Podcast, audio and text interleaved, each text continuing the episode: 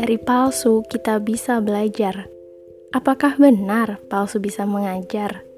Simak sampai tuntas episode kali ini. Assalamualaikum warahmatullahi wabarakatuh. Bagaimana kabar sobat Suramadu semuanya? Semoga kamu dalam keadaan sehat walafiat selalu. Amin. Pada Kamus Besar Bahasa Indonesia, palsu itu memiliki banyak arti. Dan selain dia punya banyak arti, dia juga punya beberapa padanan kata. Di episode ini Nima akan membahas dua persamaan kata dari palsu. Yang pertama adalah tiruan. Perihal membuat tiruan dari suatu produk yang sudah laris manis terjual di pasaran memang bisa banget. Namun, penting untuk diingat bahwa rezeki tiap-tiap orang yang sudah Allah tentukan tidak akan tertukar dan juga tidak bisa ditiru.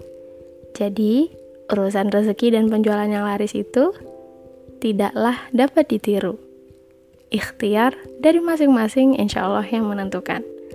Kemudian, padanan kata yang kedua adalah semu. Nah, namanya hayalan itu kan bersifat semu ya Sobat Suramadu. Tapi entahlah, terkadang berhayal itu tidak disadari oleh pelakunya. Tahu-tahu, loh kok udah satu jam lebih? Cuman berpangku dagu ngeliatin langit tiba-tiba kayak kok ada bayangan indah gitu ya. Nah itu hayalan. Ternyata abis udah lewat satu jam gitu baru ngeh. Ternyata bisa ngayal gitu satu jam. Dan itu yang isinya hanya lamunan semu belaka. Kita manusia hidup di dunia ini bukanlah untuk hal-hal yang semu tapi hal yang pasti dan penting sekali untuk kita ingat bahwa dunia ini juga semu Sobat Suramadu.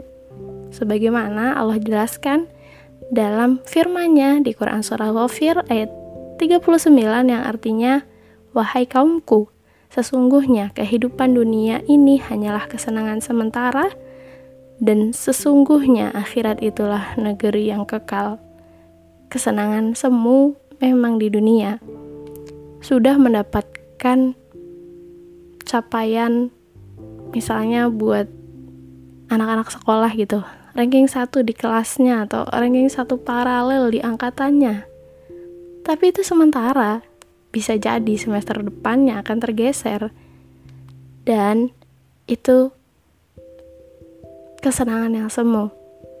Jadi jangan terlalu mengorbankan banyak hal atau kamu menggunakan banyak cara, bahkan hingga cara yang Allah larang kamu gunakan biar dapat ranking satu. Misalnya kamu curang dalam ujian. Jangan begitu ya, sobat. Ini juga nasihat buat nikmah.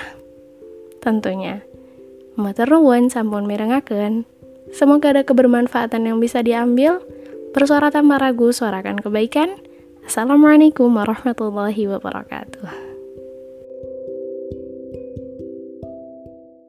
Episode ini adalah bagian dari tantangan 30 hari bersuara 30 hari bersuara yang diselenggarakan komunitas The Podcaster Indonesia.